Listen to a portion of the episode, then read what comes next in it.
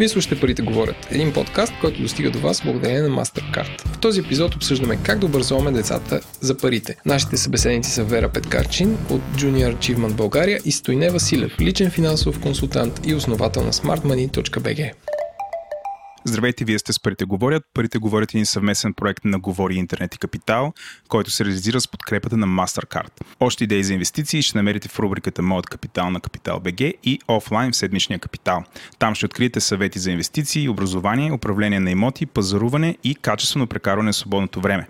Ако този подкаст не ви е достатъчен, може да пробвате и други подкасти от мрежата на Говори Интернет, като например Едноимения Говори Интернет, Транзистор, Дропи Чили и Експлейнерът на Говори Интернет. Аз се казвам Владимир Петков и ми е изключително приятно да съм а, с нашите гости. Аз малко ще им дам думата. Темата този път ще бъде децата и парите, накратко, така казано по-народно. И тяхното финансово образование. Точно така. А, защо избрахме тази тема? В миналия епизод на Парите говорят, а, който беше посветен на застраховките с инвестиционна цел и доброволното спестяване на пенсии, стана дума за това колко е важно да имаш базова финансова грамотност, за да си помислиш изобщо за такъв тип дългосрочни спестовни продукти. И докато говорихме за това, си дадохме сметка, че а, основите винаги се поставят семейството. Затова този епизод ще обърнем внимание на това как предаваме децата знанието за парите и тяхното управление. Поканили сме изключително интересни гости, с които да си говорим. А, с нас, разбира се, господин Иван Ненков. Здравейте. За тези, които, не знам, попадат в този епизод, представи си с няколко думи. Аз съм заедно с Владо, продуцент на Парите говорят. Освен това съм бизнесмен. Акционер съм в Alpha Finance Holding и ние се занимаваме с финанси, инвестиции в възобновяема енергетика и недвижими имоти. Супер. Първият ни гост, който обявяваме е Вера Петканчин. Вера, представи се с няколко думи. А, здравейте и благодаря много за поканата. Всъщност много се вълнувам, защото за първи път гостувам в подкаст и ми е изключително интересно да бъда с вас. А, как да се представя? Аз работя в Junior Achievement от вече ще станат 11 години. А, основно експертизата, която имам е в посока на дизайн на различни образователни формати, на образователно съдържание по темите предприемачество, умения за работа и финансова грамотност. А какво е Junior Achievement? Junior Achievement е неправителствена организация, която е в България от 1997 година и нейната мисия е да разпали предприемаческата искра в младите хора и а, така да ги мотивира и да им даде уменията, свързани с това да бъдат инициативни и предприемчиви, да, ре, да знаят как да реализират своите идеи, да не се страхуват да опитват. Супер. А вторият ни гост е Стойне Василев. Стойне, представи се с няколко думи. Здравейте от мен и аз искам да благодаря за поканата да участвам в този подкаст. За себе си мога да кажа, че съм независим личен финансов консултант, основател на платформата Smart Money BG, там основната ни мисия е да помагаме на хората да увеличават финансовата си грамотност и да управляват по-умно парите си. Друго, което мога да кажа за себе си, автор съм на първата българска книга за лични финанси и инвестиране, умни пари, която се превърна в бестселър и за мен беше неочаквано, че една такава много специфична тема хората се интересуват. Това, което забелязвам, аз се занимавам с економика и финанси, може би над 23 години вече че последните години наистина темата за парите, тяхното управление става все по-популярна и това рано или късно трябва да дойде до финансовата грамотност на децата и се радвам, че вече има такава тема, която да представим нещата в тази област. Аз направо започвам да стрелям с въпросите и първият ни въпрос към вас двамата е, някой от вас да си го хареса, а на каква възраст започваме да говорим а, с децата за пари и как?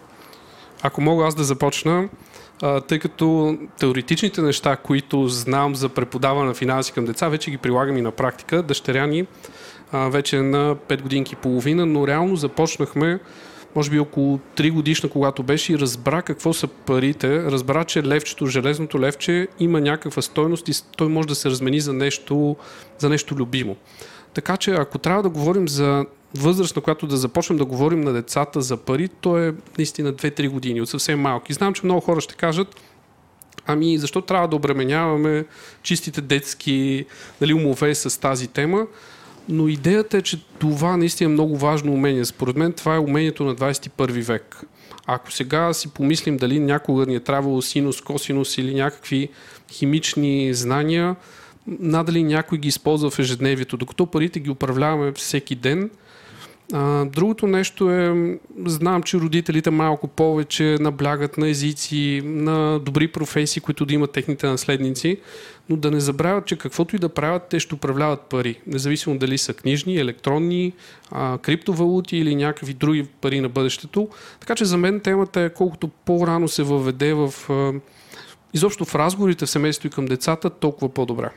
Вера, ти съгласна ли си, че трябва възможно най-рано да започне да говорим с децата за пари? Да, да, съгласна съм. Аз споделям тази гледна точка, именно защото парите е, наистина ни заобикалят и те са част от нашето ежедневие и всъщност е много жалко, когато, а, нали, да кажем, моето поколение, излизайки от училище а, или дори от университета, ние въобще не сме имали никаква представа а, за това как се случват нещата, как да отидеш в банката, как да попълниш, а, въобще да си отвориш банкова сметка или да направиш банков превод. А, а, нямаше просто тези неща не съществуваха, докато в днешно време, разбира се, и поради това, че се все повече специализират, разнообразяват продуктите, които са налични на пазара. Съответно, това също налага много внимателно да се подходи въобще и да се започне да се изгражда една такава компетентност, която ние в нашата организация разглеждаме като а, част от общата предприемаческа компетентност. Те са доста неразривно свързани финансовата и а, грамотност и предприемаческата компетентност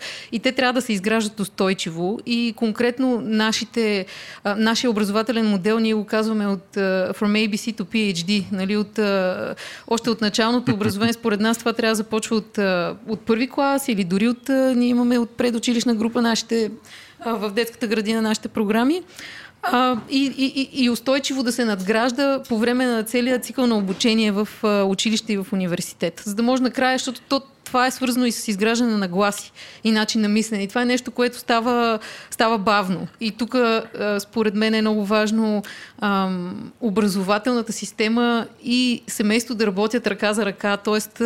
да не се, ам, как да кажа, да не си контрастират нещата, които се предават а, като послания, а, за да може, нали, в крайна сметка да имаме изградени индивиди, които както, както имат умения за критично мислене, така и а, конкретните умения за управление на техните лични финанси. Добре. А, какво е правилното отношение, което трябва да създадем на децата спрямо парите? Всъщност, какво са парите а, за тях в началото? Значи, на едно 5 годишно дете окей, okay, кръглата стотинка, ама тя какво е средство да си купи нещо, някаква форма на награда ли е, или въобще нали, различните родители използват различни стратегии, за да въведат парите като разговор. Какви са правилните стратегии според вас? Според мен не може да говорим за, за някакви правилни стратегии. Въпросът е да не влизаме в това, което Ивера каза, нашите родители, как те са ни възпитавали, уроците, които те са ни дали, които са тотално неадекватни към съвременното, съвременния живот. Така че какво трябва да е отношението? Парите са едно средство. Те не са някаква крайна цел, за да ставаме а, алчни или непрекъснато да търсим парите, както това аз го виждам в много родители, много приятелски семейства, насаждат точно такова мислене, че парите трябва да са някаква цел и децата трябва да се стремат на там, да имат повече играчки, да имат повече пари, за да могат да си купуват повече неща. Ако избегнем ограничаващите вярвания, това, което няма да ни върши работа в живота, това според мен е една добра нагласа. Дали е правилна или грешна, може да видим, когато нашите деца вече станат възрастни, те дали се оправят добре в живота или не. И това е един добър критерий. Аз тук бих допълнила, съгласна съм, съгласна съм с всичко, което стои не каза и бих допълнила, че парите винаги са свързани с, те се преплитат с определени житейски цели. И за мен финансовата грамотност всъщност е много свързана с това да, то е свързано и с ценностите, с това какви цели си поставяме, какво искаме да има, да се случи в нашия живот, какво искаме ние да си изработим. И действително самата финансова грамотност е а, нещото, което ни дава възможността ние информирано да подходим към постигането на тези цели и съответно начина по който управляваме парите си да, да подплати а, този житейски път. Аз в този ред на мисли искам да ви попитам. А, ясно е, че първите разговори с децата за пари ще са на тема, че това е някакво доста добро средство да разменеш срещу нещо друго, което ти е любимо. А има ли значение на каква възраст почваме да обсъждаме с тях вариантите, че парите не само са разменно средство, а може да се спестяват или да се инвестират не, в, не само в любими неща, а в нещо, което след години ще ни донесе възможността да имаме много повече любими неща за мен това трябва да започва още в момента, в който въобще се започне да се, да се говори за парите и конкретно в образователните програми, които ние разработваме, дори за най-малките а, ученици, темата за спестяването е застъпена още в най-първата ни програма, която се казва програма Ние. Тя се прави и в детската градина или в първи клас. А, така че определено това е, това е един от основните елементи, така или иначе, на, финанс, на, на личните финанси и тяхното управление. Аз мога да кажа нали, от личен опит, тази тема за спестяването естествено идва след това, когато детето разбере какво са точно парите, че те се разменят. Ние даваме с съпругата ми личен пример, обсъждаме какво си купуваме, как го избираме, когато сме в магазина, кое е по-ефтино, кое е по-скъпо. Тоест, тя попива още като малко, децата попиват като малки нашето поведение.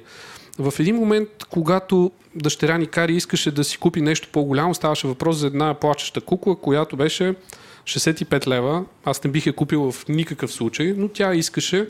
И ако бях тръгнал, не може да си позволим или а, не може да имаш, това само би блокирало нейното мислене. Това, което и казахме, събери си пари, тя има джобни, и за две седмици може да събереш някакви пари, ние ще добавим останалите. И тя вече видя една възможност, че когато събира пари за едно дете и не само, и за възрастта много тежко да спестяват. Спестяването е най-сложното нещо. Инвестирането не е чак толкова, защото то е едно техническо знание. Как да инвестираме, риск менеджмент и така нататък. Но спестяването да отделим сега от текущия си доход е наистина много тежко психологическо упражнение, а за едно малко дете е още повече. За него времето той не знае как, кога ще след, след един месец, след една година. Така че две седмици ние преценихме, беше на около 4 години и малко, преценихме, че това е един добър срок, в който тя да види резултата от това спестяване, спести парите, купи си кукла.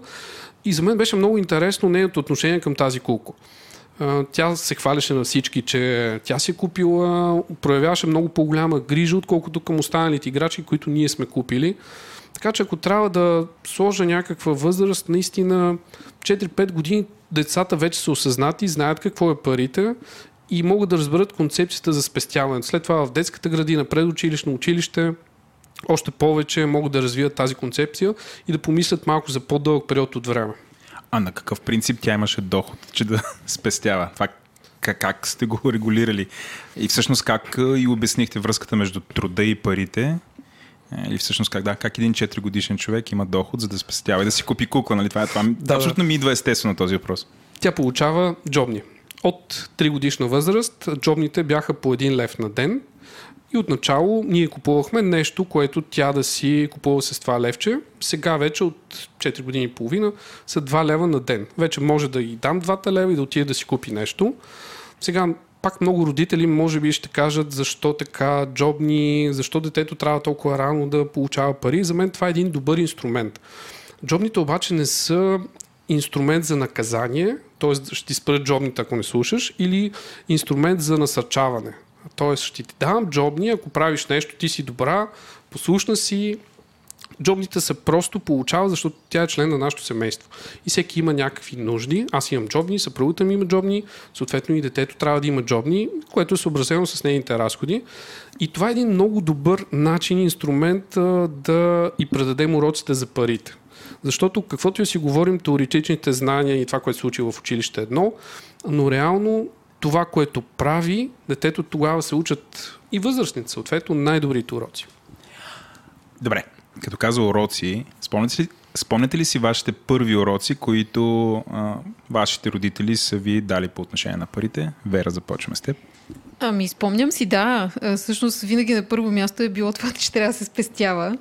И също така да не се харчи излишно, да не се харчат пари за глупости, за неща, от които нямаш нужда. Това е определено а, е нещо, което беше на първо място, но също толкова важно беше в нашето семейство. Аз затова съм много благодарна на, на семейството си и, и по-специално на майка ми, а, че те са ме възпитали да ценя образованието.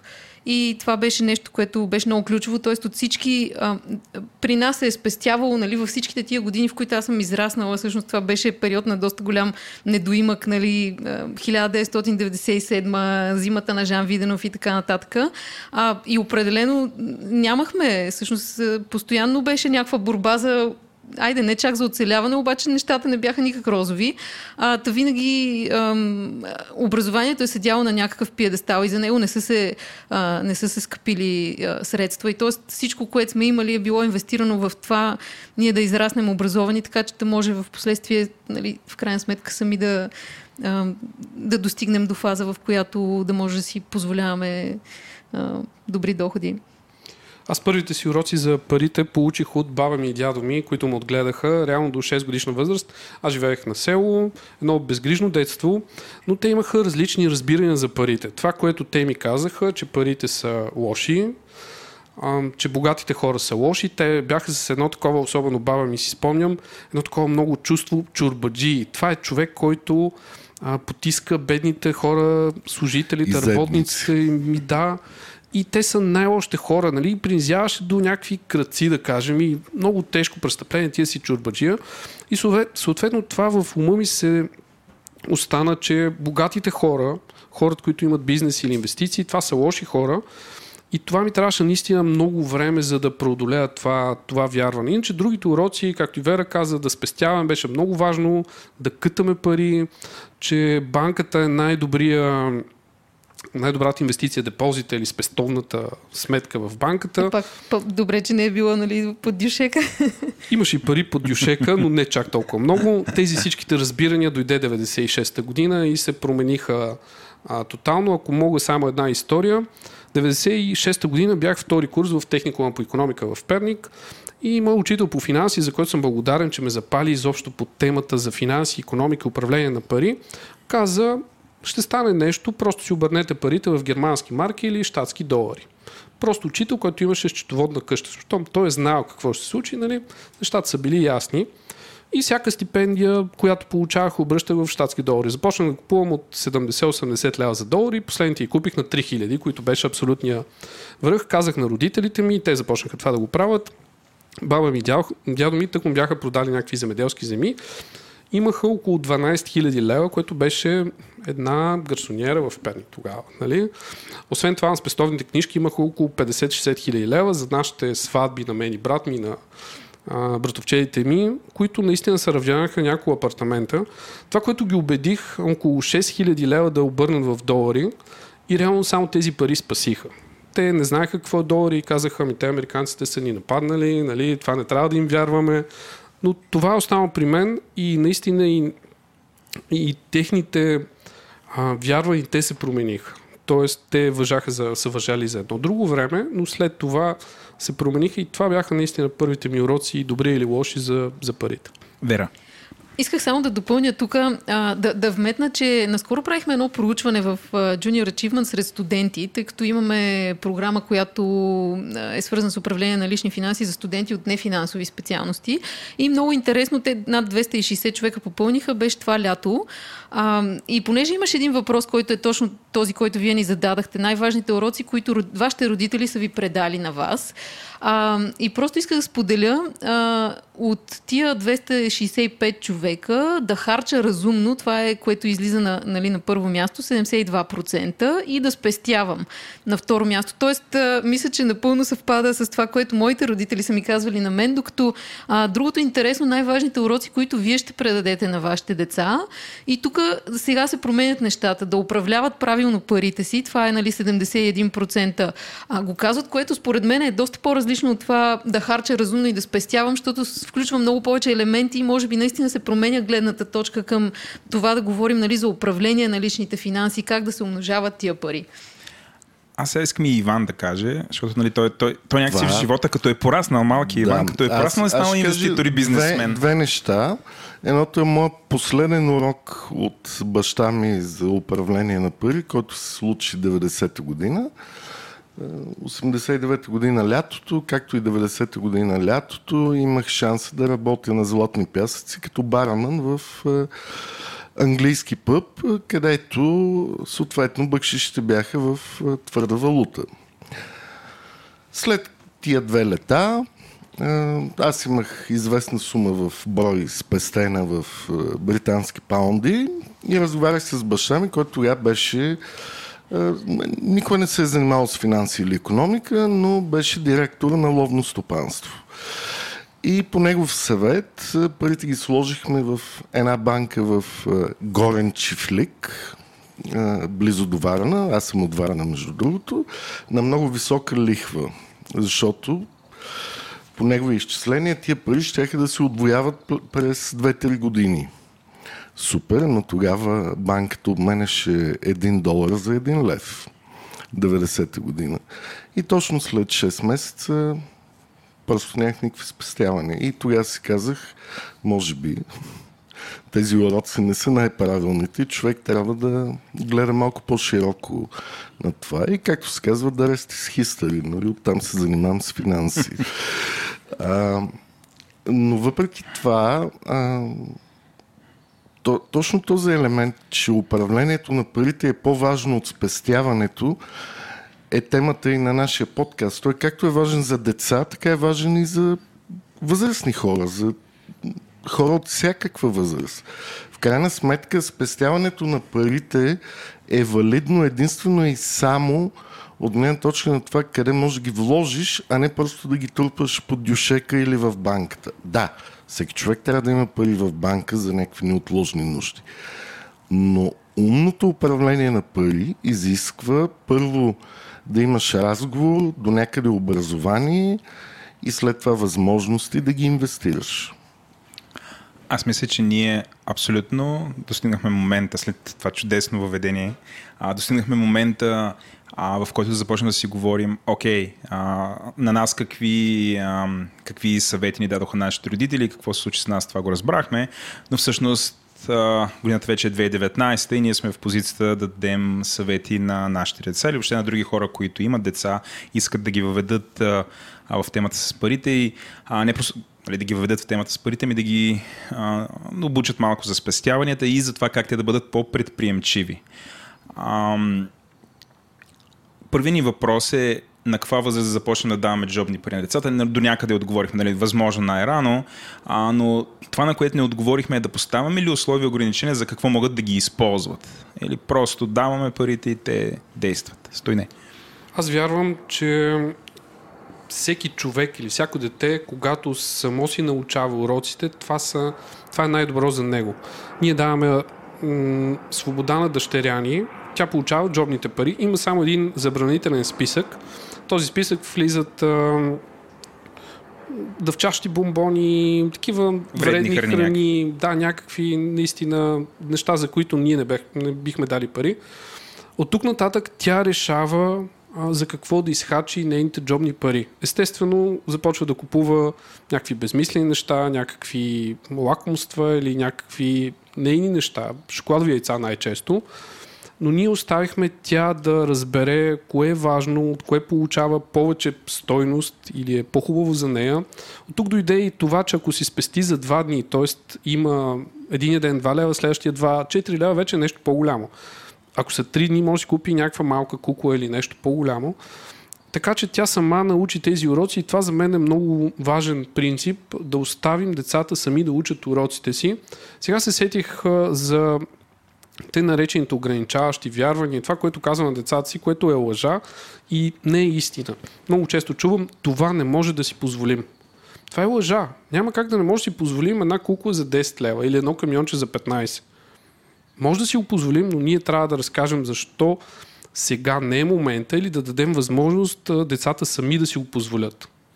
А, чрез предприемачество, това за което ще говорим, чрез а, спестяване, инвестиране, нали, на някакъв етап трябва да введем и темата за инвестиране. Вера, ти съгласна ли си, че трябва да оставим децата да имат пълна свобода?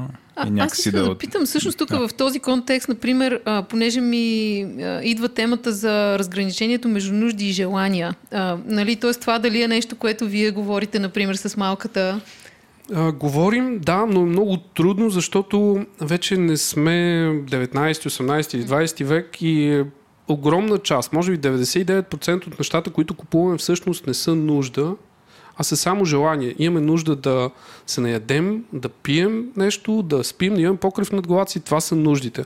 Всичко останало е желание. И тук е много трудно, защото ам, имаш нужда, да кажем, от кукло или камионче си играеш, но куклата дали да е такава от 10, 20, 30 или 50 лева, тук вече е много тънък а, момента. Когато сме възрастни по същия начин, имаме нужда от телефон, с който да говорим, но дали имаме нужда от телефон за 500 лева или за 2000, като възрастни не винаги правим тази разлика. При децата е много трудно. Ние говорим на дъщеря ни защо. Тоест, даваме нашите уроци и нашето поведение го обясняваме. Защо купуваме, защо това ни трябва, колко е ценно за нас.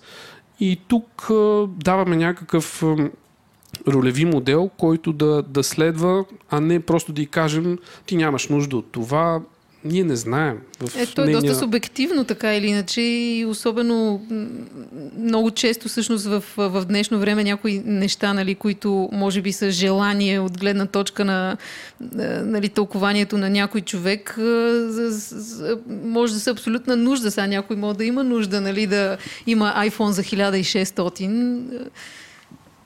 Добре, аз точно в този ред на мисли да питам Вера, а има ли образование, което да е насочено към родителите, как да обясняват на децата си точно тези моменти, концепции и така нататък. Или поне да говорят с някакви хора по тая тема, да се научат как да се държат със своите деца.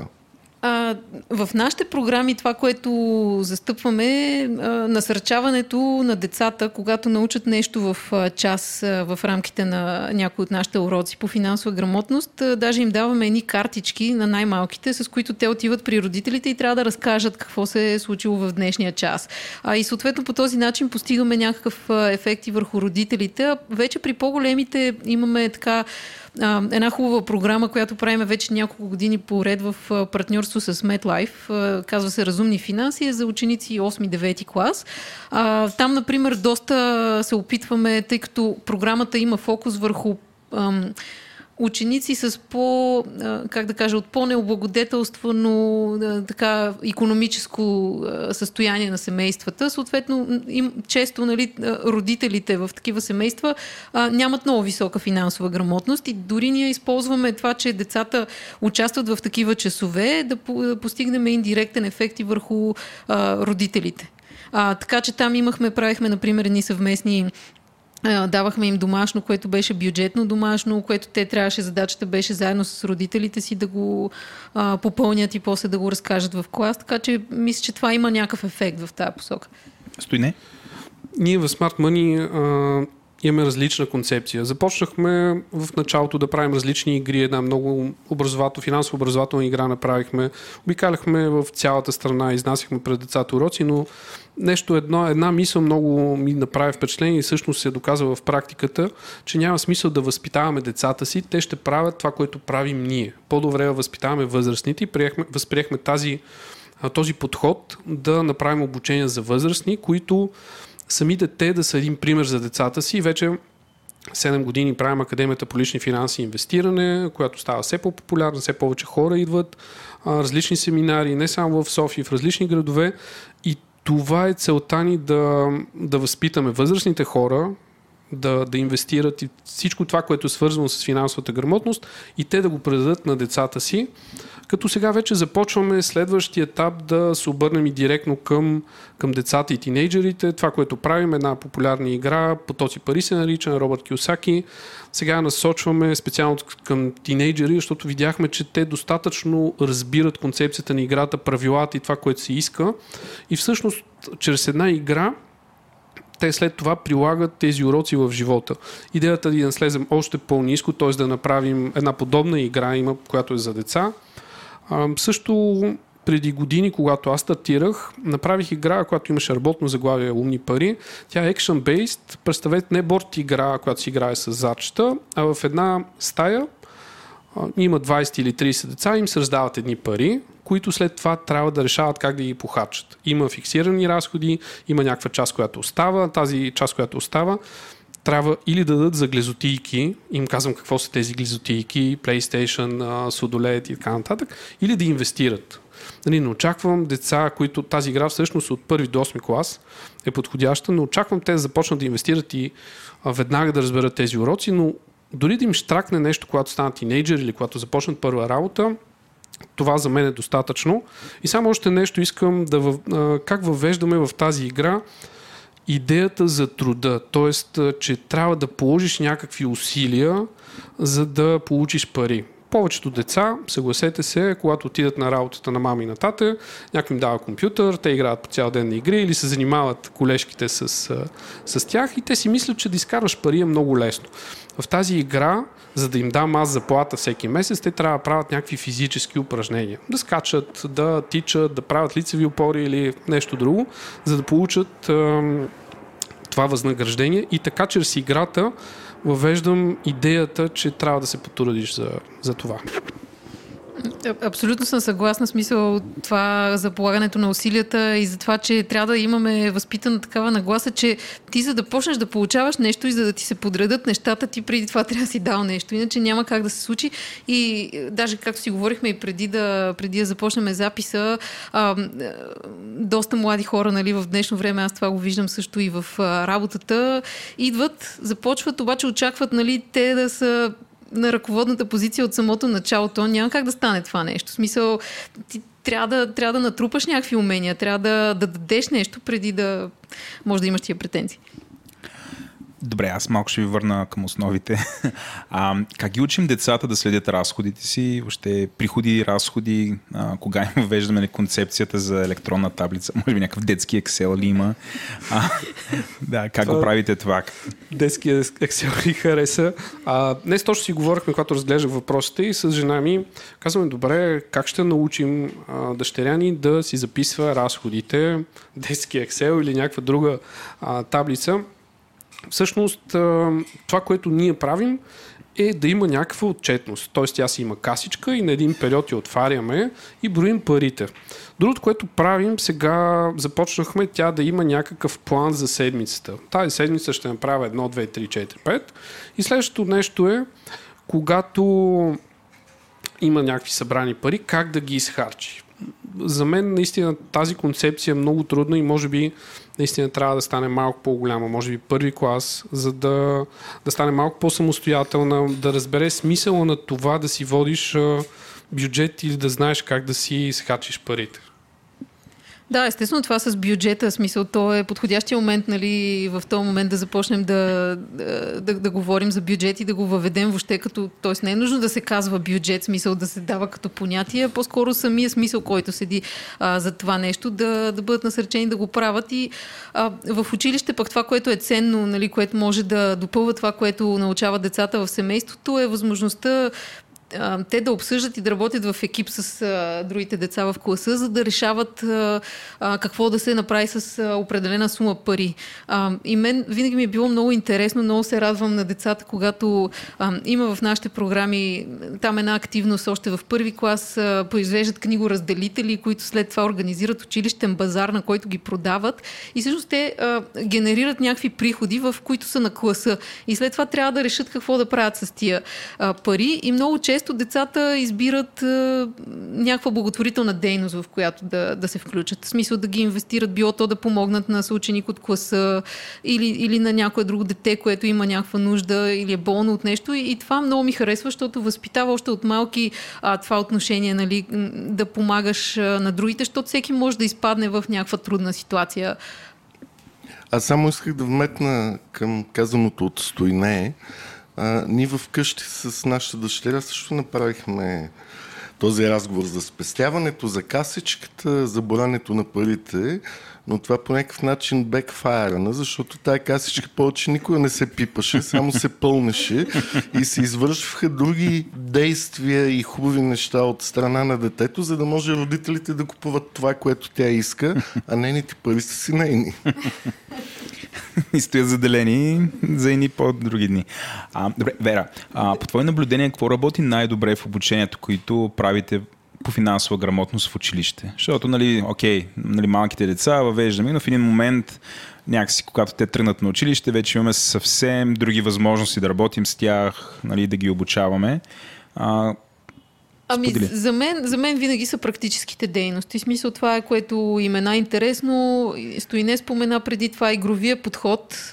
Това е нещо, което ги увлича и това е нещо, което всъщност оставя най-много неща в тяхното съзнание нали, с по-траен характер. Така че ние като цяло се стремим да ограничаваме а, нали, тази лекционна част, която е в рамките на, на урока. До, даже имаме, тъй като при нас програмите може да се преподават както от учител, така и от консултант от бизнеса, който влиза в клас, нали, използвайки нашата програма и съдържание, може да се подготви и там даваме някакви кратки насоки на бизнес доброволеца за преподавателски техники сме казали повече от 5, от 5 минути нали, лекционна част не трябва да има в, в вашия час, т.е. трябва винаги да разнообразявате с различни активности, задания за групова работа, изрязване, лепене, нали, когато са по-малки и като са по-големи, може естествено и смартфоните да се включат и а, проучване в интернет. И друго нещо, което а, така е интересно, а, когато им се поставят предизвикателства и когато а, искаш от тях, работейки в екип, те да намерят решение на даден проблем и да го представят. Много го използваме този а, подход. Много добре работи, когато събираме ученици, деца от различни градове, от различни а, възрасти, смесваме ги, не се познават помежду си, но работят заедно. И сега като пример мога да дам а, нещо, което миналата година правихме, беше много интересно като предизвикателство да проектират а, финансовото бъдеще на Иван, който е техен връзник. В случая ставаше дума за 17-18 годишни деца и трябваше да го съветват това за това. да. това си тип. Малкият Иван. А, трябваше да го съветват какво, а, например, какво образование да избере, а, къде да живее, дали да живее в родния си град, дали да се премести в София, а, каква ще е първата работа, за която ще кандидатства, да спестява ли за автомобил, да се ожени ли за приятелката си сега или след няколко години. Нали, всички тези неща, които са все пак а, част от житейските неща, с които всеки от тях се сблъска. И това им беше много интересно. Аз въобще не очаквах, че толкова много се въвлякоха в, в това нещо. А, имаше и така и много интересни наблюдения, чисто за мен от гледна точка на това какви са нагласите на тия млади хора. Примерно почти никой не го посъветва да отиде в чужбина да живее, което аз доста се очудих. Сега, верно, може би не са представител на всички сме в шок. да, имаше двама, двама екип, два екипа, които го посъветваха да отиде да учи в чужбина, но да се върне в България и да стартира бизнес, което нали, също беше много. Може би характерно по за младите хора. Щом ползвате доброволци от бизнеса, мисля, че трябва да поканите Владо, който след неговата днешна инвестиция е готов да говори по темата. Чудесно. да, да, да. Задължително ще те поканя. А, а има ли някакви теми, които нали, се радват на някакъв небивал интерес сред а, децата? Ми аз бих казала, че за криптовалутите беше нещо, което определено им беше доста интересно. А вие какво, какво им разказахте за криптовалутите? Някакви нещо като основи да, на да. криптовалутите, как да търгуват с тях или... Какво представляват? Какво представляват? Да, как... И то е интересното, че някои от тях знаеха естествено и много се вълнуват от, от тия неща. Между другото, за децата и за младите хора онбординга в въобще криптосферата е много по-лесен и им идва някакси естествено, отколкото за хора на моята възраст или да не кажа по-големи. Да. Може би тук да допълня, нали, всякакви теми, които се преплитат с нещата от живота, мисля, че са им, т.е. които не са, нали, пак ще повторя сухата теория, а са нещо, което им е интересно, дори ако щете ам, качеството на въздуха в София и как това нещо се отразява на нас като, като семейства, като хора, на нашото, какви, какви ам, финансови последици може да има от това и съответно ние как да отреагираме и какви решения да вземем. Даже това сме им го задавали като казус. И беше много интересно, защото много хора си мислеха, например, от журито, като и от менторите, казаха пред, преди да започне, бе, това е много сложен казус, те нищо няма, нали, едва ли не прекалено е за тях, за тяхната възраст на този етап. А после се изненадват, нали, колко добре обмислени, аргументирани, проучени решения дават на, на това нещо. Следващия въпрос е и към Вера, обаче мисля, че и стои не може да отговори или въобще има какво да каже по темата. Има ли връзка, според вас, между това колко подготвени са децата по темата за парите и това дали развиват в последствие предприемачески духи и умения? Определено като цяло има връзка нали, между финансовата грамотност и предприемаческата компетентност. И ако има някакви проучвания, с които може да го докажем, въобще... А... Ако може я само да вметна, ако говорим за финансовото образование на деца от родители и те са учени само на спестовност, както Стоене спомена по-рано, това по някакъв начин блокира чувството за предприемачество, според мен. Ами да, защото ставаш по-малко склонен да поемаш рискове, а пък все пак предприемачеството е свързано с това да поемеш риска и да знаеш, че не е задължително да успееш веднага.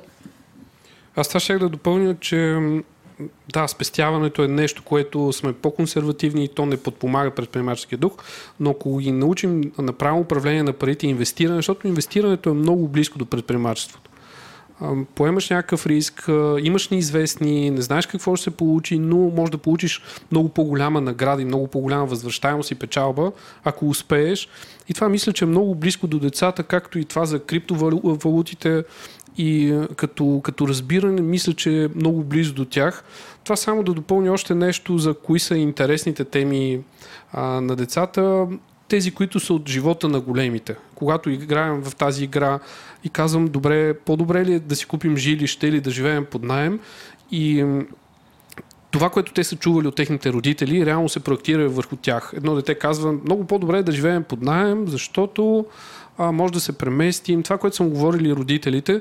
И тези теми от живота наистина предизвикват някаква дискусия и как да кажа, повишават общото ниво на знания във всички деца. Те виждат различни ситуации, което е много полезно наистина. А и пак за връзката между предприемачеството и финансовата грамотност, нали, както по-високата финансова грамотност може да допринесе за това ти да, да имаш и по-така склонност или нагласа към това да бъдеш предприемчив. Обратното също е вярно. Смисъл, развивайки своите предприемачески умения, нали, ти можеш да достигнеш до етап, в който а, да развиеш и, и, и, и уменията си за управление на финансите, даже включително нали, от гледна точка на стартирането на предприемаческа дейност. А, а, това е момент, в който нали, ще се сблъскаш с управлението на корпоративните финанси. И тук в случая нали, вече а, с набирането на начален капитал, всичките тези неща, определенето на себестойност, а, на цената на продукта. Така че тук влизаме в дори още по-интересна, може би, сфера на, на финансите. Аз само да, да допълня това, че някой има финансова грамотност не е гаранция, че ще стане предприемач. Другото нещо, което виждам, тъй като ние правим различни обучения и за за предприемачество, за стартиране на бизнес и работя с хора, които вече са стартирали своята дейност. Обикновено предприемачите имат може би малко по-ниска финансова грамотност и не взимат под, внима, под внимание тези неща, като определена себестоеност, бизнес план. Тоест, началото се търси чист ентусиазъм, да продукта да е добър, да се реализира бързо, продажбите да вървят и може би на някакъв етап след първата или втората година вече имат нужда от точно тази по-висока финансова грамотност и изобщо да, да въведат финансите в бизнеса. Така че от моя гледна точка не мога да кажа дали има пряка връзка между високата финансова грамотност и финансовата култура и това някой да стартира бизнес. Моите наблюдения са, че тези, които имат подходящ пример деца, т.е. родители, предприемачи или в семейството роднини, са много по-склонни да рискуват и да стартират някаква дейност и на един етап разбират, че финансите са важни и тогава вече я търсят. Да, определено всъщност начините по които тая предприемаческа нагласа се създава, то всъщност според проучванията са два. Едното е в семейството и другото е чрез образование. В смисъл няма нали, предприемачески ген или нещо такова. Нали, Тоест хората като казват аз имам предприемаческия ген, по-скоро това, което те имат предвид е, че може би някой в семейството е бил предприемач, те са попили от него още нали, от ранна детска възраст и са изградили тази нагласа.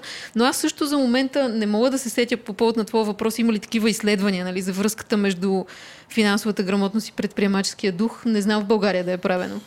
Не знам, аз имам един въпрос към теб, Вера. А, може ли да се научи предприемачество? Тоест, може ли в образованието, в различни програми да насърчим предприемачеството в семейството? Аз определено смятам, че предприемачеството може да се научи. Даже слогана на нашата организация всъщност е предприемачите не се раждат, те се създават, което отразява именно това схващане, нали, че това не е нещо, което ти е спуснато от Господ и край. Ако го нямаш, нямаш никакъв шанс да станеш предприемача. По-скоро чрез подходящите подходи а, и методи, а, когато човек бъде поставен дори в училищна среда, която, окей, по-защитена ниско рискова, но в такава ситуация, в която той да трябва да извади от себе си а, нали, определени качества и умения, които са свързани с начина на мислене на предприемача, това е нещо, което лека по лека теб може да те придвижи в тази посока. Тоест, дори човек като мен, който и двамата му родители са били служители през целия си, живот и са се пенсионирали, ако в образованието имах такива предмети, може би по-рано ще да стана предприемач. Ами, е, определено смятам, че, че е така. Имаме много примери от нашите а, участници в наши програми, особено учебна компания, която развива нали, par excellence предприемаческите умения, страхотна програма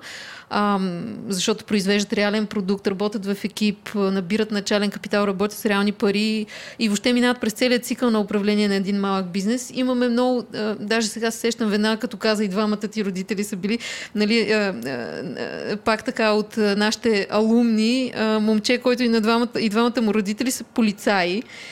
И той вика, понеже той завърши такава паралелка предприемачески профил, която е базирана на програмите на Junior Achievement за гимназиален етап. И той каза, аз ако, ако не бяха тези програми, нали, които да въобще да ме светнат, че има нещо такова, никога нямаше сигурно да стана предприемач. Обаче ето, смисъл, случиха се нещата. Парите говорят достига до вас благодарение на MasterCard. Компанията е в индустрията за глобални плащания и оперира с най-бързите платежни методи в света. Потребителят е в центъра на всичко, което MasterCard създава, като продуктите на MasterCard дават решения за ежедневните финансови дейности, биометричното удостоверяване и плащанията на бъдещето. Кога е момента да въведем децата към тия бих казал, философски разговори за богатството, бедността, за това какво е успеха всъщност? Аз мога да кажа проведохме го този разговор с Кари. Тя вече знае кои са богати, защо са станали такива, какви умения трябва да имаш. Естествено, на нейното ниво, кои хора са по-неуспешни или бедни. Сега тече в, по една от телевизиите фермата, не знам дали го гледате. Там са разделени на два лагера бедни и богати и тя вече Чурбаджи... прави... Чурбаджи, да, и, и сиромаси, да, мисля, че така бяха. бяха да, да. А, и тя прави връзката и гледа кои харесват повече. Това, което ми се иска е да няма крайности. Тоест да не е крайността това, което аз съм получил като уроци от моите баби и дядо и от родителите ми, че чурбаджиите са лоши, богатите са лоши, да не се превърна в точно обратното. Т.е. да казваме, ами сиромасите или бедните, те са лоши хора. Или... Т.е. да има една балансирана позиция и тя да знае а, какви са условията, които са довели до там и че не си лош човек, независимо дали имаш пари или не. Връщаме се на това, с което започнахме. Парите са просто средства. Ако ти си добър, повече пари ще станеш още по-добър и ще имаш повече възможности. Ако си лош човек, нали, това може да правиш някакви злини. Има и лоши хора и бедни, има лоши хора, които са богати. Добре. А, трябва ли да споделяме за децата си, ако имаме парични затруднения или тревоги в този ред на мисли? Да, този въпрос беше интересен. Аз още като го видях си мислех а, и си помислих нали, какво се е случвало в моето семейство, когато сме пораствали. И винаги е било прозрачно. Смисъл, винаги се е казвало как а, стоят нещата. Не знам дали за добро или за лошо. Може би ме е научило по някакъв начин да съм по-дисциплинирана, може би, с, с, парите. А, и като цяло, аз и в работата се опитвам да спазвам това правило за прозрачността. Не знам дали от менеджерска гледна точка е най-доброто, което може да се направи, но, но, но, но за мен е важно, ако, например, временно организацията изпитва някакво финансово затруднение, защото това се случва нали, във всяка една организация, а, по-скоро хората да са наясно с това нещо и да бъдат активно ангажирани те също да допринесат за намирането на решение, защото всъщност в един екип а, нещата се получават добре, когато всички се чувстват ангажирани. И дори когато има проблемна ситуация, по-скоро нали, идеята е не ти да отидеш при ръководителя си с проблема, а, а, а да дойдеш директно с някакво решение, което ти можеш да предложиш за решаването.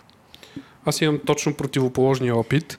Моите родители имаха много проблеми финансови, налагаше се често да взимат някакви заеми от приятели, колеги. Аз също съм израснал с брат ми, той е 4 години по-малък, в едни не толкова добри години, 90-те години. Имаше много събития се случиха, с едни купони пазарувахме и, и те винаги са крили финансовите си проблеми. Идеята е била и вече на по-късен етап, когато сме говорили, да ни предпазят, да не ни затормозяват с някакви разговори за пари. Те ще се оправят, ще вземат, ще вземат кредит, ще го върнат. Но това е нещо, което не е подходящо и не е правилно според мен и това, което се опитваме с съпругата ми, да направим тъй наречения семейен съвет, на който решаваме всички важни въпроси за семейството. От къде ще ходим събота и неделя, къде ще ходим на море, а, дали мама или тати имат нужда от нова кола или нещо друго. И ако имаме някакви финансови проблеми, а, също ги коментираме, за да може да е всичко прозрачно. Кари знае къде се държат парите, знае какво работи мама, какво работи тата. Така знае че, ли вашите мен, трябва доходи? да е... Моля? Знае ли вашите доходи? А, в момента не може да разбере какви са, колко, каква е разликата между 100 лева и 1000 лева, да кажем. За нея всичко над 10 лева е страхотно и Много може да си купи много неща в шоколадови яйца, в едни картинки там си събира. А, но на някакъв етап, когато е първи, втори клас, когато вече може да смята нали, до малко повече, със сигурност ще ти кажем какви са доходите и какви са ни разходите също. Вера, ти какво мислиш по този въпрос за споделянето на дохода на всеки родител с децата? Нали, прозрачност до такова ниво. Аз мисля, че трябва да се случва. Сега, може би, както и Стоине каза, нали, когато си на тази по-ранна възраст, ти не можеш да, да разбереш т.е. величината нали, на, на, на парите, какво означава в практически, в практически аспект, но с течение на времето нали, ще придобиваш това усещане, така че според мен е, е, даже аз не мога да си представя, например, аз да не съм знаела, е, като съм била тинейджър, майка ми колко получава или баща ми, защото знаех нали, каква им е. Добре, ако обаче има изразено неравенство между доходите на двата родителя, това няма ли опасност да не знам, да научи детето, че примерно на една професия е по... Не, струва, не е толкова друга. стойностна, колкото друга, или че примерно давам за пример, мъжете изкарват повече пари от жените, и такъв тип... А... Тоест да подсили по някакъв начин насаждането на стереотип. Точно така, да. А, според мен това пак много зависи от това родителите как говорят с децата си и все пак нали, нещата са комплексни и то може да се обясни по много начини, че а, единият родител прави едно, другия прави друго, нали, всеки допринася по някакви определени начини в а, семейство и домакинството, така че а, за мен всичко е въпрос на, на комуникация. Аз бих казал същото. В семейството няма мои твои пари, мои твои доходи, независимо а, какви доходи аз съм получавал, каква заплата съм получавал и сега като предприемач. Животът е твърде шарен. В един момент след 5-10 години съпругата ми може да изкарва 10 пъти повече. Това е напълно възможно. Нашите пари са, са общи и няма това деление кой изкарва. Ам, също много зависи да, да има правилния модел. Т.е. да казваме, независимо кой работи или кой изкарва пари, че те са наистина на, на цялото семейство и цялото семейство носи отговорност и за изразходването и за получаването. Съответно, така че много зависи от родителите дали темата за парите ще е табу, дали ще говорят спокойно с техните деца, а, дали те ще насаждат самите такива стереотипи и модели. Защото, както казах, родителите трябва да, да се възпитат първо те и след това и децата. Добре, аз тук имам един въпрос към вас. Трябва ли наистина да учим децата, че парите в семейството са общи? Разбирам ти въпроса, че ако погледна малко предприемачески така, някой, който как да кажа, е по... Тоест, по-активен, повече, по-високи доходи има. Нали? Това е оценката. Заплатите и доходите с оценка на каква стойност създаваш. И ако кажем, че са общи, нали, това би било грешно послание, може би, ако това имаш предвид. да, т.е. ще умързаливи се едно Някакъв социализъм или комунизъм да, ще въведем поравно на всички. Наистина, защото в съвременното общество, така наречената семейна клетка, тя може да не е обвързана с брачен договор или подобен род ясни правила. И, и тогава, специално от гледна точка на детето говоря, всъщност, ако то расте с идеята, че парите са винаги общи, за него става много лесно да се намери партньор в живота, който има много пари. Това е добър довод. Съгласен съм. Тук е. Аз ще ви кажа това, което правим в, в което правя в моето семейство. Финансовия министър е жена ми. Тя следи за бюджета, приходи, разходи. Всеки получава джобни. Тоест има някакви пари, които са за лични нужди. Това беше голям проблем, когато аз си казах, че е хубаво да си правим някакъв бюджет. Нали, тя ми каза, а, сега ти ще ме следиш, ти ще ми виждаш какви неща си купувам, аз имам едни женски неща и нещо от сорта. Казвам, не, аз не искам да знам ти за какво си изразходваш парите. Въпросът е да имаме общи цели. Ако трябва да погледнем малко по-общо. Аз работя вече с семейства, които са възрастни. Ако двамата партньори, независимо дали имат брак или не, гледат в различна посока, чисто финансово и като отношение към парите, рано или късно ще се стигне до някакви конфликти и раздяла. Трябва да имат, ако не еднакви възгледи, поне да гледат в една посока. Сега има различни начини тези пари, дали да са общи, дали този, който изкарва по-голяма заплата, да има някакви повече за лични нужди. Това са вече различни... Аз не говоря от гледна точка на разходи, а като концепция. Хубаво е да се знае кои умения са довели до по-високите доходи, за да се насърчава точно това. И вече от тук нататък, според мен това със семейния съвет, всички да участват в едно семейство при а, изразходването е добра концепция. А, аз съм много съгласен с това. За... В момента аз, избир... аз и моето семейство избираме кола. Всички гледаме ревюта на автомобили, ходим заедно да ги пробваме.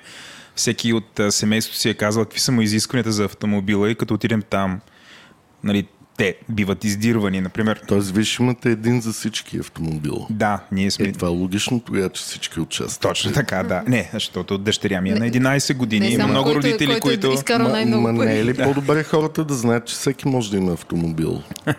А тук вече нали, стигаме до този философски сблъсък, че нашето семейство иска да има един автомобил само, а не всеки да има автомобил. Браво на вас. Нали, защото София е зрината с автомобили и няма къде да живеем. Ето, и може да е. се ползва и за София. Може да се ползва и само извън София, но а, моята дъщеря много правилно определи и яростно защитава нейния интерес, който е отзад да е възможно най-голямо, да има ток, за да си вкарва нали, таблета, за докато пътува. Трябва да има зарядно за ток и другото, което е да има въздуховоди, за да е по-прохладно отзад. Това е. Това е, което не я интересува. Не я интересува нали, как изглежда колата. Има леко мнение или сравнително тежест цвета на колата но такъв тип неща са важни за нея. А което ние го признаваме, като влезе всеки един в колата, нали, ние абсолютно всеки си гледа негови интерес да е защитен. Важното е да са добре аргументирани Точно така. мненията, които изказва и предпочитанията. Да, Иначе да. по повод на предишния въпрос на Иван, аз мисля, че може да... Да, може би не е добре наистина да се насърчава това разбиране, че окей, всичките е, парите са общи. А, и поне нали, от личния ми опит може да има а, една част от нещата, които нали, като разходи се разглеждат като по-общи на, на двамата партньори и съответно там да се споделят а, поне това, което ние правим вкъщи. И вече а, имаш си други неща, които нали, ти си имаш лични интереси, може да си решаваш как да си инвестираш, ако да кажем нали, един партньор изкарва повече пари от другия. А, може да си инвестираш нали, вече да си, или да си ги влагаш по какъвто начин ти а, прецениш. Така че поне да. за мен лично това е решението, до което ние сме достигнали на този етап. Супер. Добре. А, рано или късно децата стигат до, имат, до, до момента, в който трябва да имат отношение с банковите финансови институции. А, първият ми въпрос от тази серия а, въпроси е на колко години едно дете трябва да проима банкова сметка. А, и ако мога да го разширя, нали, това до някъде от мой, мой, мой личен въпрос, ам, аз исках дъщеря ми да разполага с карта, с която да плаща. Тя е на 11 години обаче, което нали, в интерес на истината не съм проучвал доколко е законно, правилно или не. И това, което аз направих, аз направих един реву, револют. И на мое име, но и дадох картата и тя с него тича. Скрита реклама. Скрита Направо явно. а, направо, да. Но, добре, направих така във, виртуал, във виртуална банка. А, направих а, а, банкова сметка, нали, тя с тази карта пазаруваше, но имаше огромни притеснения за това, че всъщност на картата пише моето име и като отиваш някъде да си купува пари, винаги беше огромно шубе някой да не се заяде за това, което направи картата неизползваема и само имаше пари в нея, но не я ползваше въобще. Нали, продължи да използва кеш. Основно и вторият на мисли, а, нали, а, първо кажете кога е време за първата банкова сметка и второ, за такива като мене, има ли някакъв продукт или решение на този проблем? Стой не. Аз ще ти кажа първо моя опит какъв беше. А, далечната 1995 година имах една от първите дебитни карти в България. Тогава беше на ОББ. Тогава бях на 15 години и не беше на мое име, както каза ти, беше на баща ми. Аз обаче го заведох в банката. Казах му, че искам карта, която вече да не ми дава джобните нали, в пари, а сега е модерно да има в карти. И всъщност това ми даде много ценни уроци. Кога е време а, децата да имат първия банков продукт или първата карта, сега питате някое дете първи клас, дъщеря ни е предучилищна, тя знае какво е банкова карта, когато стигнем на касата, тя взима моята карта и казва безконтактна карта, защото всеки път аз го казвам това. Знае, че се прехвърля там някакви пари. А, кога е време да има първата банкова карта? Първо трябва да запознаем какво е банка. Тоест, каква е тази институция, да отведем на място. Може да ни направим веднага сметка, но да знаят, че това е място, където се съхраняват пари, където могат да се теглят, където има различни продукти. Сега, за разлика от а, моето детство и моите тинейджърски години, вече има много банкови продукти, които родителите могат да ползват за техните деца. Това проучване, което аз направих, има два типа карти. Едните са за деца до 14 годишна възраст. Може буквално от първи клас от 6-7 години. Интересното е, че те имат а, лимити, които са седмични лимити, и всеки родител може да прецени каква сума да даде на детето на седмица, може да е разделено най-голямата покупка, може да е до някаква сума, т.е. те са абсолютно гъвкави да решават как да ограничат или какви възможности да дадат на тяхното дете. Другите Другия тип продукти са от 14 до 18 години. Там вече има много повече възможности. Може да се преведе по-голяма сума. Самите тинейджерите да определят какви са лимитите. И наистина да стане много по-гъвкаво също много важно е, че тези продукти имат много по-низки такси.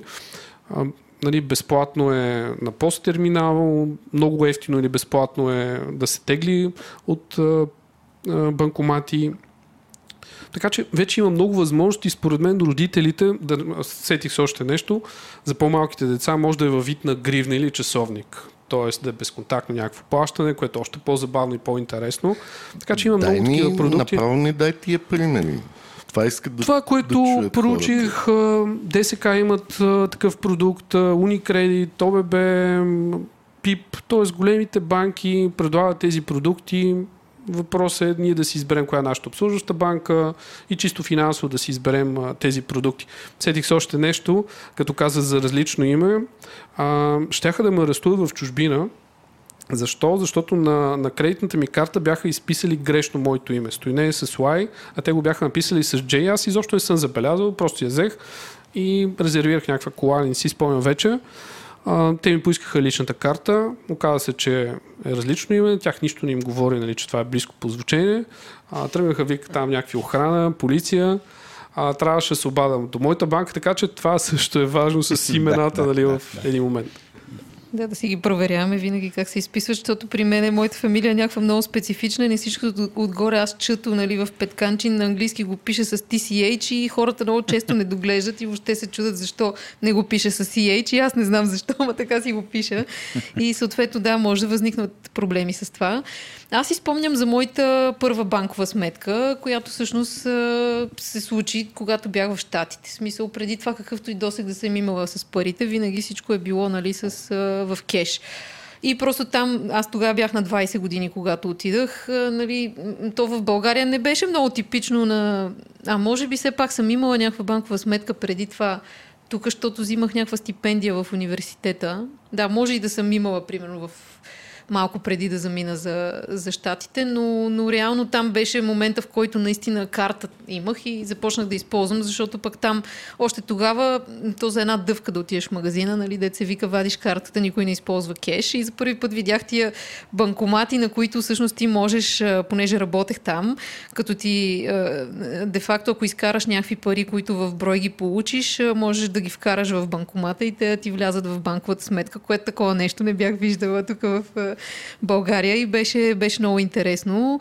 А, и интересно обаче след това, като се върнах тук, някакси не е имало такава необходимост нали, да, се, да се ползва а, карта, сметка и така нататък, до може би, не знам, още няколко 4, 5, 6 години, ам, когато в един момент разполагах с някаква по-голяма сума, с която вече трябваше да се вземе решение нали, къде ще се сложи тази сума, какво ще се прави с нея. И тогава това пък ми бяха първите срещи с банкови консултанти. Нали, тогава си спомням, Чичо ми ме заведе в Уникредит, запознаме с неговата лична финансова консултантка и нали, въпросът беше, тогава разбрах за първи път за взаимните фондове, за това, нали, че може тя тогава така препоръча, нали, инвестира и част от средствата в а, а, нашия взаимен фонд. Аз тогава нищо не разбирах, не знам дали сега разбирам повече, но беше интересно, нали, че, че все пак разбрах малко Трябва повече. да слушаш за повече нашия подкаст. Да, от За сега земните нататък. фондове се говори много. Колко я въртяхме тази тема? Е, А, да, аз тогава да кажа, нали, че нямаше много голяма доходност, ама нали, това може би е нещо специфично за конкретния фонд, за конкретния период от време. Добре, а, Стойне, аз искам да те върна на темата за пак нали, за децата и а, банковите продукти. А, в какви случаи е а, подходящо да изберем спестовен влог или пък детски срочен депозит и в какви обстоятелства, а, например, обикновена а, дебитна карта, която, до която да им дадем достъп на децата? Ако говорим за детските депозити, детските спестовни влогове, те бяха много популярни а, преди години. Баби, дядовци, родители Да, аз събираха. имам. Аз също а, събираха за сватба, за образование, за всякакви неща.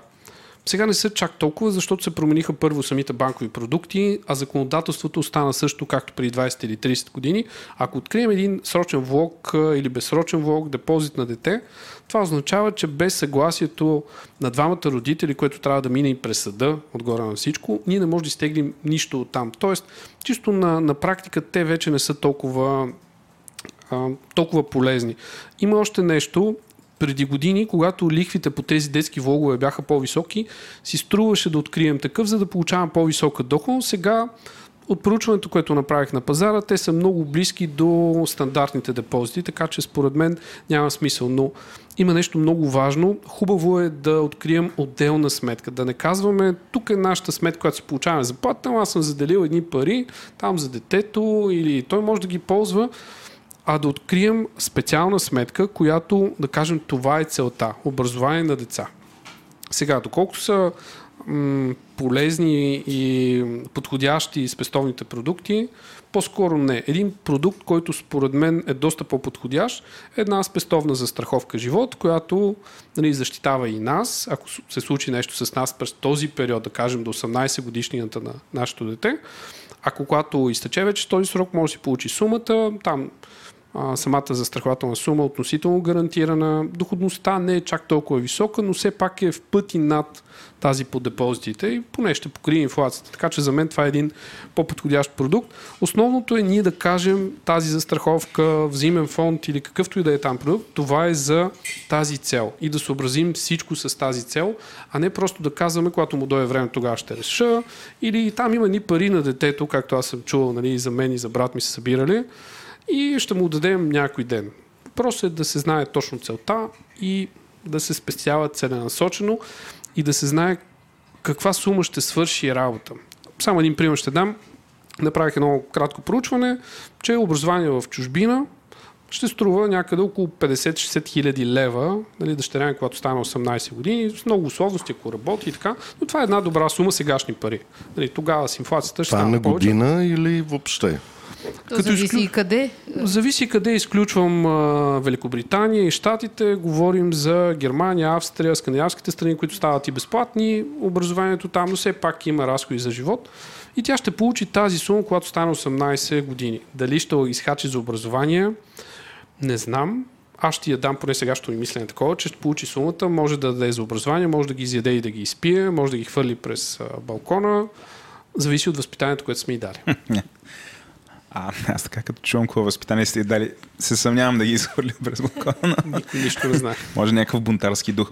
А, добре, сега обаче ние пак живеем 2019, обществото е изключително, а, как кажа, комерциално насочено, от всякъде има изключително много изкушения. И децата, а, които не са свикнали да имат доход, а, се изкушават. Нали? Това са всякакви джаджи, таблети, а, изцяло дигитални продукти, игри, какво ли не. Те имат всъщност а, супер много предложения за това как малкото пари да бъдат похарчени. А, и тук стигаме до момента, нали, в който чисто обективно едно дете и много често семейството не разполага с тези пари, а, обаче има възможност да ги вземе на заем. А, нали, аз имам една теза как огромна част от а, градовете в България основно генерират дълг, т.е. те не произвеждат нищо, произвеждат дълг, но нали, това е съвсем различна тема за различен епизод. А, част от причината за този дълг идва от това, от супер много изкуше... многото изкушения, които има около нас, също времено невъзможността да се генерират достатъчно приходи, за да може всичко това, което искаме, да го получим.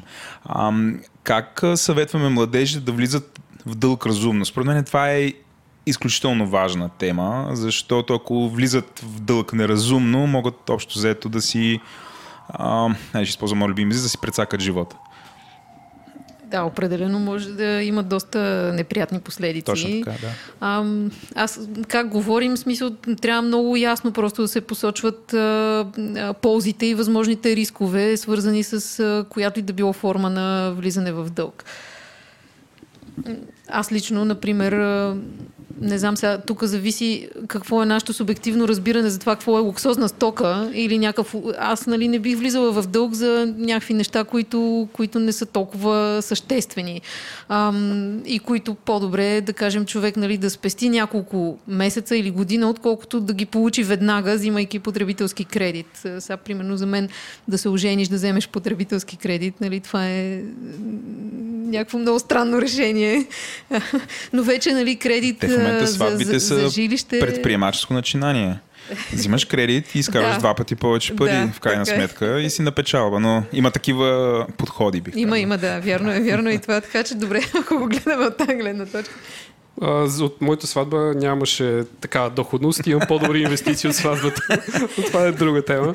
А, как да, да говорим за дълга е голям проблем. Може би в Штат и другите развити страни наистина е много по-голям тогава, когато навършат 18 или 21 години.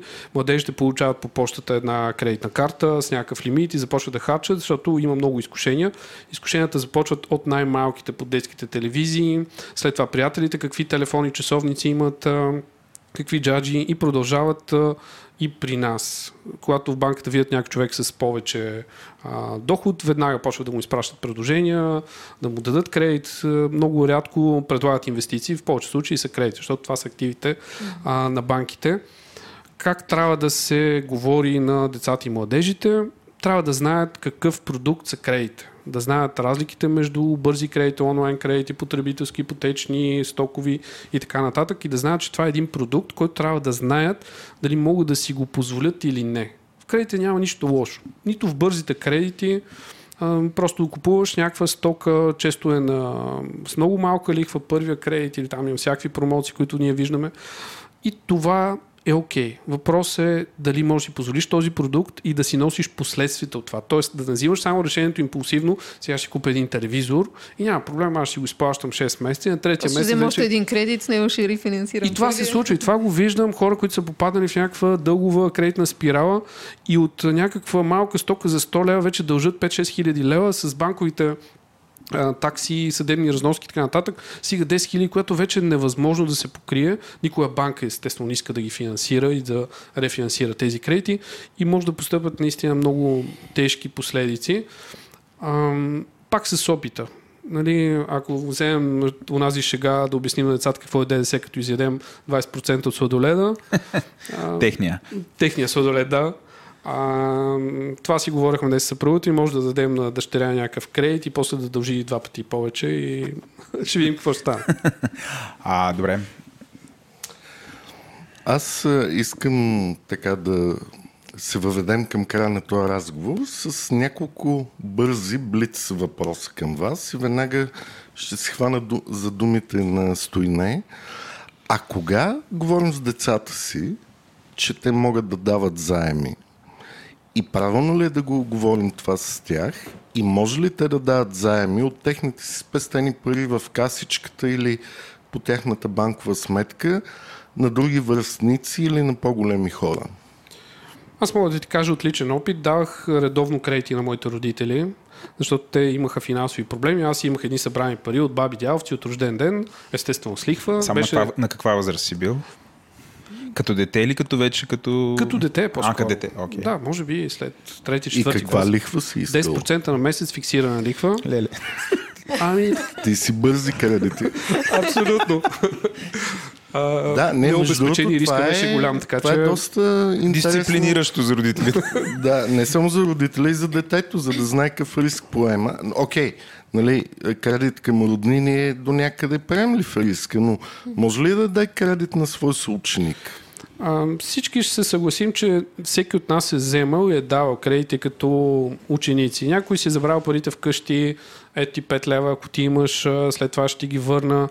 Това са взаимоотношения, които минават през практиката и съм на мнение, че всеки трябва да си научи уроците по този начин, а не да се дават готови решения. Това, което правим с дъщеряни, тя си разменя някакви играчки, събира в някакви от скоклювци или вече не знам какви. Нали, ние казваме, че трябва да даде нещо, някаква повторка, това е термина, но трябва да взема, не просто да ги раздава. Тя отначало искаше да ги раздава всички, без да получава нищо. И нали, говорихме, че добре е да, когато дава да получава. Тоест, едни такива разговори, но накрая тя решава. И ако тя, както каже, предсакана или нещо ни харесва, тя ще разбере, че това не е окей. Okay. Аз мисля, че е много важно да преценяваш а, доколко твоя а, човека, на когото даваш кредит, е способен да го върне. А, или т.е. даваш пари на заем. А, аз имам нали, в моя опит, т.е. Личният ми опит е, че винаги съм давала пари на приятели, които са ми ги връщали, дори и след време. А, С обаче, брат ми да кажем, без? аз съм без лихва. В смисъл, много съм ларш. Може би това не е, не е подходящия пример, но, но брат ми пък, той не преценява на кого да дава и дава постоянно пари на хора, които не му ги връщат, които са му близки приятели. И това не е окей. Okay. В смисъл, а, също интересен въпрос е дали трябва да ставаме гарант на а, кредит взет от някой наш приятел което също съм го правила, нали, така, в ретроспекция това беше определено, може би, глупаво, защото никога не знаеш, нали, докъде ще достигнат нещата и какво ще се наложи ти да... За щастие е мое, нали, в случая не се наложи аз нещо да давам някакви пари, да се, ако той не е успял да изплати, но може да се случи, така че да, тук приятелството е приятелство, ама тия неща трябва да се разграничават. Добре, в тая тема следващ въпрос. На каква възраст трябва да обясним на децата този, да го нарека, феномен на сложната лихва, който работи в двете посоки. Когато спестяваш, т.е. увеличаването на дохода ти не само от печалбата от инвестицията или от лихвения процент, ами и от капитализирането на лихвата и дохода от една страна и от друга страна същия концепт, но когато става дума за дълг. Аз много трудно го обяснявам на възрастни хора тази концепция и те си мислят, че това е някаква магия или че не винаги работи или а, така че за мен е много трудно. Не знам, може би Вера ще каже кога и как трябва да се въведе това понятие. Те не го ли учат в училище? В пети клас какво учиха? Проста лихва или сложна лихва Да, пети към клас? Вера, моят въпрос е до кога децата трябва да учат как се пълни един басейн от две търби и как два влака се разминават на някакво разстояние, да ни учат за сложна лихва. Да, всъщност това много лесно може да бъде интегрирано нали, в часовете по математика и това са така наречените интердисциплинарни връзки, нали, за които толкова много се говори, обаче много малко на практика влиза в, в реално в учебниците. Аз исках само да допълня тук, понеже имахме го този, имахме такива въпроси за сложната лихва в а, въпросника, за който ви разказах по-рано, нали, който беше сред студенти. И реално един от най-трудните въпроси беше точно този за изчисляване на сложна лихва. В смисъл от петте най- топ 5 най-трудни въпроси в цялото проучване.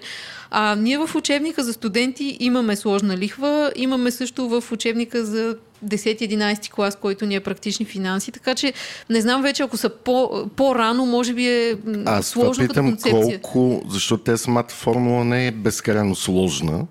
Не трябва ли още в 5-6 клас децата да знаят за този концепт? Не само като математическа формула, но като влияние върху техния живот. Те тогава учат при всички положения за лихвата, още нали, в, поне в нашите програми, така както сме го заложили за нали, 5-6 клас. В 5 клас се учи за лихвата. Да, да. От, нали, дъщеря ми Калина беше 5 клас миналата година. Ама 6 учи. и за сложна лихва. Не, не мисля, беше проста не, не, лихва. Само за проста. Да. Кога се учи степенуване, може би, но пак 6-7 клас се учи за сложна лихва. Въпросът е как това се прилага в дълга Точно и за инвестициите. Да, това не се учи. Дори мисля, че в университет аз съм завършил счетоводство и контрол. Не си спомням да имаше такъв урок някъде как се прилага сложната лихва. Тоест, формулата е лесна, но въпрос е приложението го няма. Да, значи това е нещо важно, за което трябва да говорим с нашите деца и подрастващи. И не само с тях, с всички хора около нас, защото както Стоине каза, това е някакво таинство за повечето хора. Магия. Е, както и да е.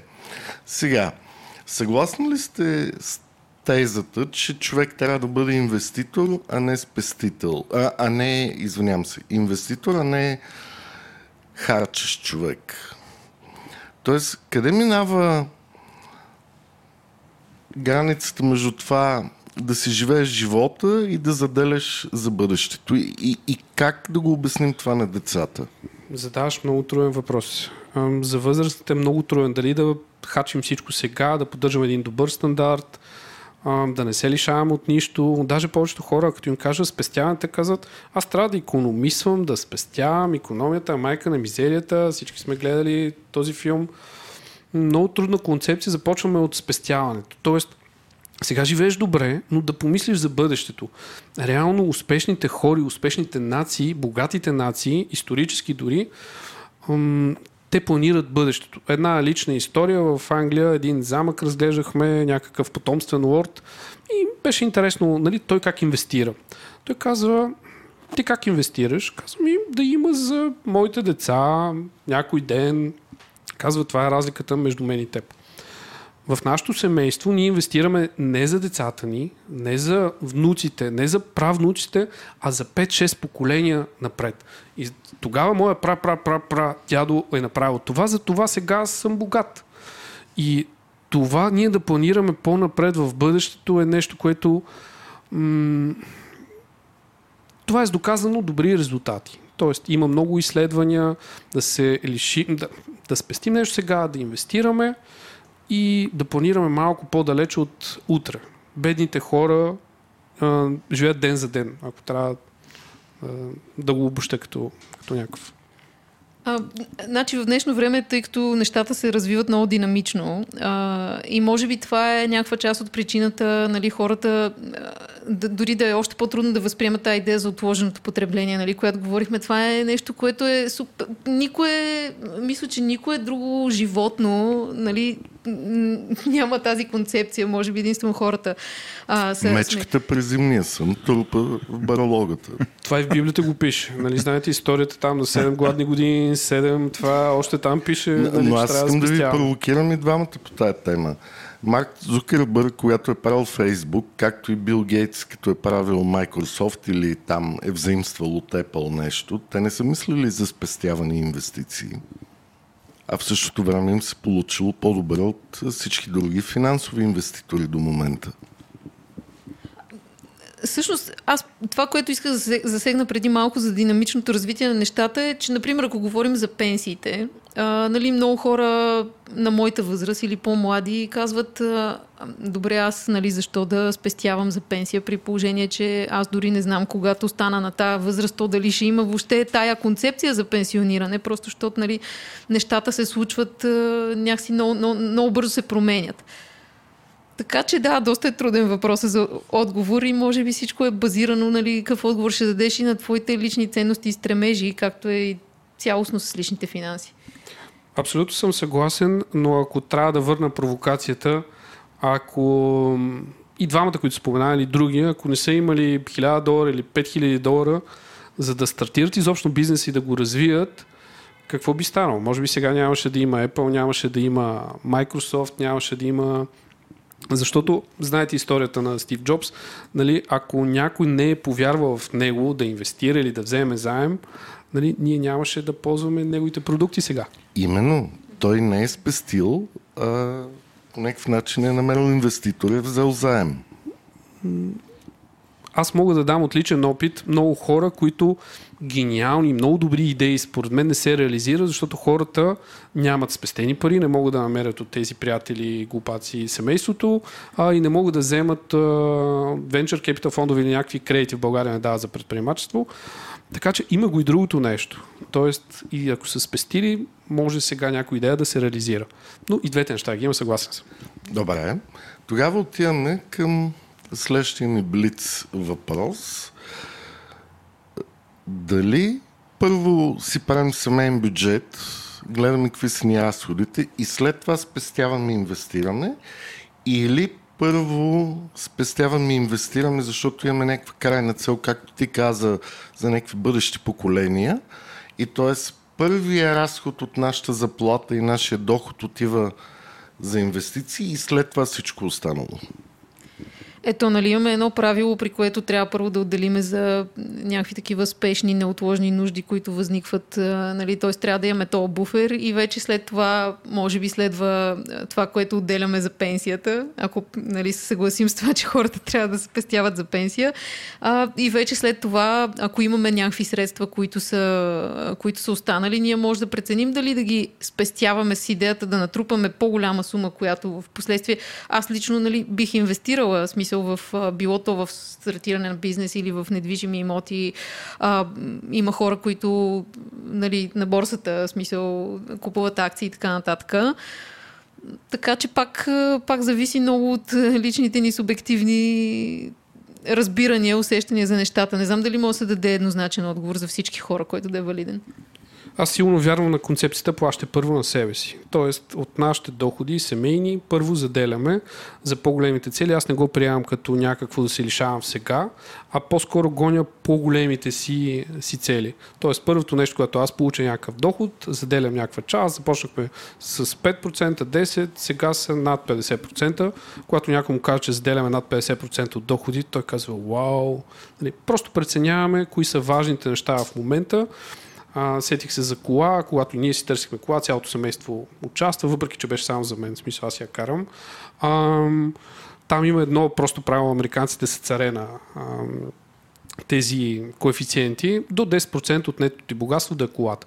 Тоест, ако имаш а, 1 милион, можеш да купиш 100 хиляди. Ако имаш 100 хиляди, нека да са 10 хиляди.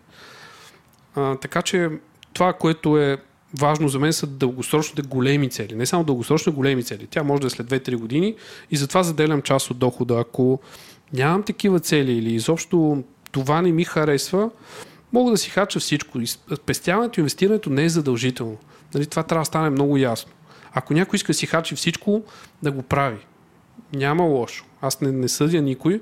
Просто трябва да си поема отговорност, че когато вече не може да работи или не иска, нали, трябва някой се грижи за него. Ако разчита на НОИ и държавата, окей, аз не разчитам, така че аз сам искам да си осигуря това по-добро бъдеще и по-големите цели тогава може би ще открия някакви други хубави неща в живота, които не са свързани толкова много с материалните неща. Не знам, когато нали, настъпат тия години и ако наистина разчиташ на това, което само държавата ще ти, ще ти дава, ще ти връща, почваш да, не знам, почваш да се оправяш с много по-малко, може би оправя се по-малко, както моите родители с малките пенсии, за храна, за някакви лекарства само. Аз не искам да съм на тяхно място, колкото и грубо да звучи, нали, искам да направя нещо различно, не искам да съм място баби ми, дядовци, родители и за това имам различна стратегия от тяхната. Тяхната концепция до последно беше държавата ще ни даде големи пенсии и двамата работеха в а, а, мината, не миньори, а административни длъжности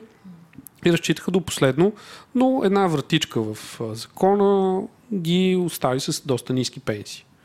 Така че те имат по-скоро така история, която аз не бих искал да повторя. Добре, и за финал последния въпрос ще го зададе Владо. И между другото, всички от нас предлагам да отговорим на него. Добре, а, въпросът ни за финал е кое е най-най, ама най-важно от най-важно значение, което бих искали да предадете на следващото поколение за преди тяхната стойност? Вера. Аз мисля, че ние може би го казахме в някакъв момент от а, разговора, но парите сами по себе си не правят човека щастлив. Аз това бих искала да, да кажа. Мога много да говоря тук, ама да кажем така кратко. Какво са парите за теб? Парите за мен са, пак го казахме, средство. А, на първо място за мен са по-скоро, как да кажа, целите и стремежите на човека да развива себе си, а, да достигнеш до някакво ниво, в което ти владееш определени умения и познаваш определена сфера а, а, до такава степен, че ти, ти можеш да бъдеш лидер в нея и оттам насетне а, финансовия, финансовия стимул за това нещо а, ще последва по естествен път. Стои не? И за мен парите са средство и те дават много повече възможности да постигнем големите си цели в живота, които могат да са лични, могат да са обществени. Те просто бу, увеличават стоеността на това, което правим многократно и дават наистина много възможности. Дали те в парите е щастието, не знам, но ако ги нямаш, със сигурност не си щастлив. Аз да кажа. А, Кажи, Владо. а, за мен и за нали, това, което искам да науча моето дете е, че парите са средство. И аз, нали, всички сме тук са средство, средство, парите са средство, но парите са средство да а, правиш нещата, които харесваш и от тук да бъдеш щастлив. А, но всъщност, а, ако, ако правиш нещата, които харесваш и си щастлив, от, много често това е свързано да изкарваш и пари. А, и всъщност аз винаги в живота си съм работил моите хобита. Фенно почва с нещо, което ме пали, а, почвам да нали, правя го от началото като, чисто като забавление, включая правенето на тези подкасти да започна абсолютно като хоби, който правихме с един с мой партньор Еленко.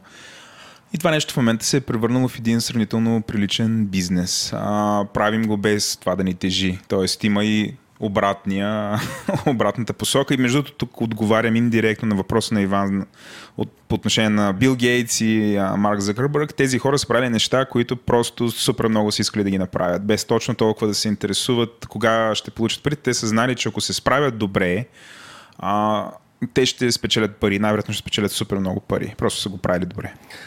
Точно аз това искам да нау- науча моето дете, че парите не само, че са средство, всъщност те първо са следствие от информация или талант, който имаш, да вършиш неща, които хората харесват. И които и теб те мотивират, нали? Именно това, което Точно и ти така. каза. Да. Мисля, че се получи страхотен разговор. А, благодаря на а, Вера, Стойне и Иван за този Аз разговор. също ви благодаря. Благодарим и ние много. Благодаря.